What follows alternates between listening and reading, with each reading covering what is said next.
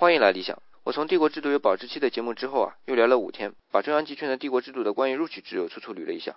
那么就有很多听友啊问我各种各样的问题，我就选了两个有代表性的问题来回答。第一个是察举制要考试、科举制要考试，而且科目都有相同的，那么区别在哪里？其实是考生生源渠道的问题。察举制是得有人先推荐才能去考试，而科举制是只要你有学问就一路考吧。至于你是谁，就没有人来关心了。因为实际运作中发现，笑脸人品是可以作假的，而学问有没有是很难作假的。第二个是察举制是由基层官员一层层向上推荐的，而九品中正制是中正官对于基层的分品，其实也是一种推荐。那两者区别有多少呢？九品中正制就是在察举的基础上发展起来的，或者说是适应而来的。背景是汉末黄新军起义。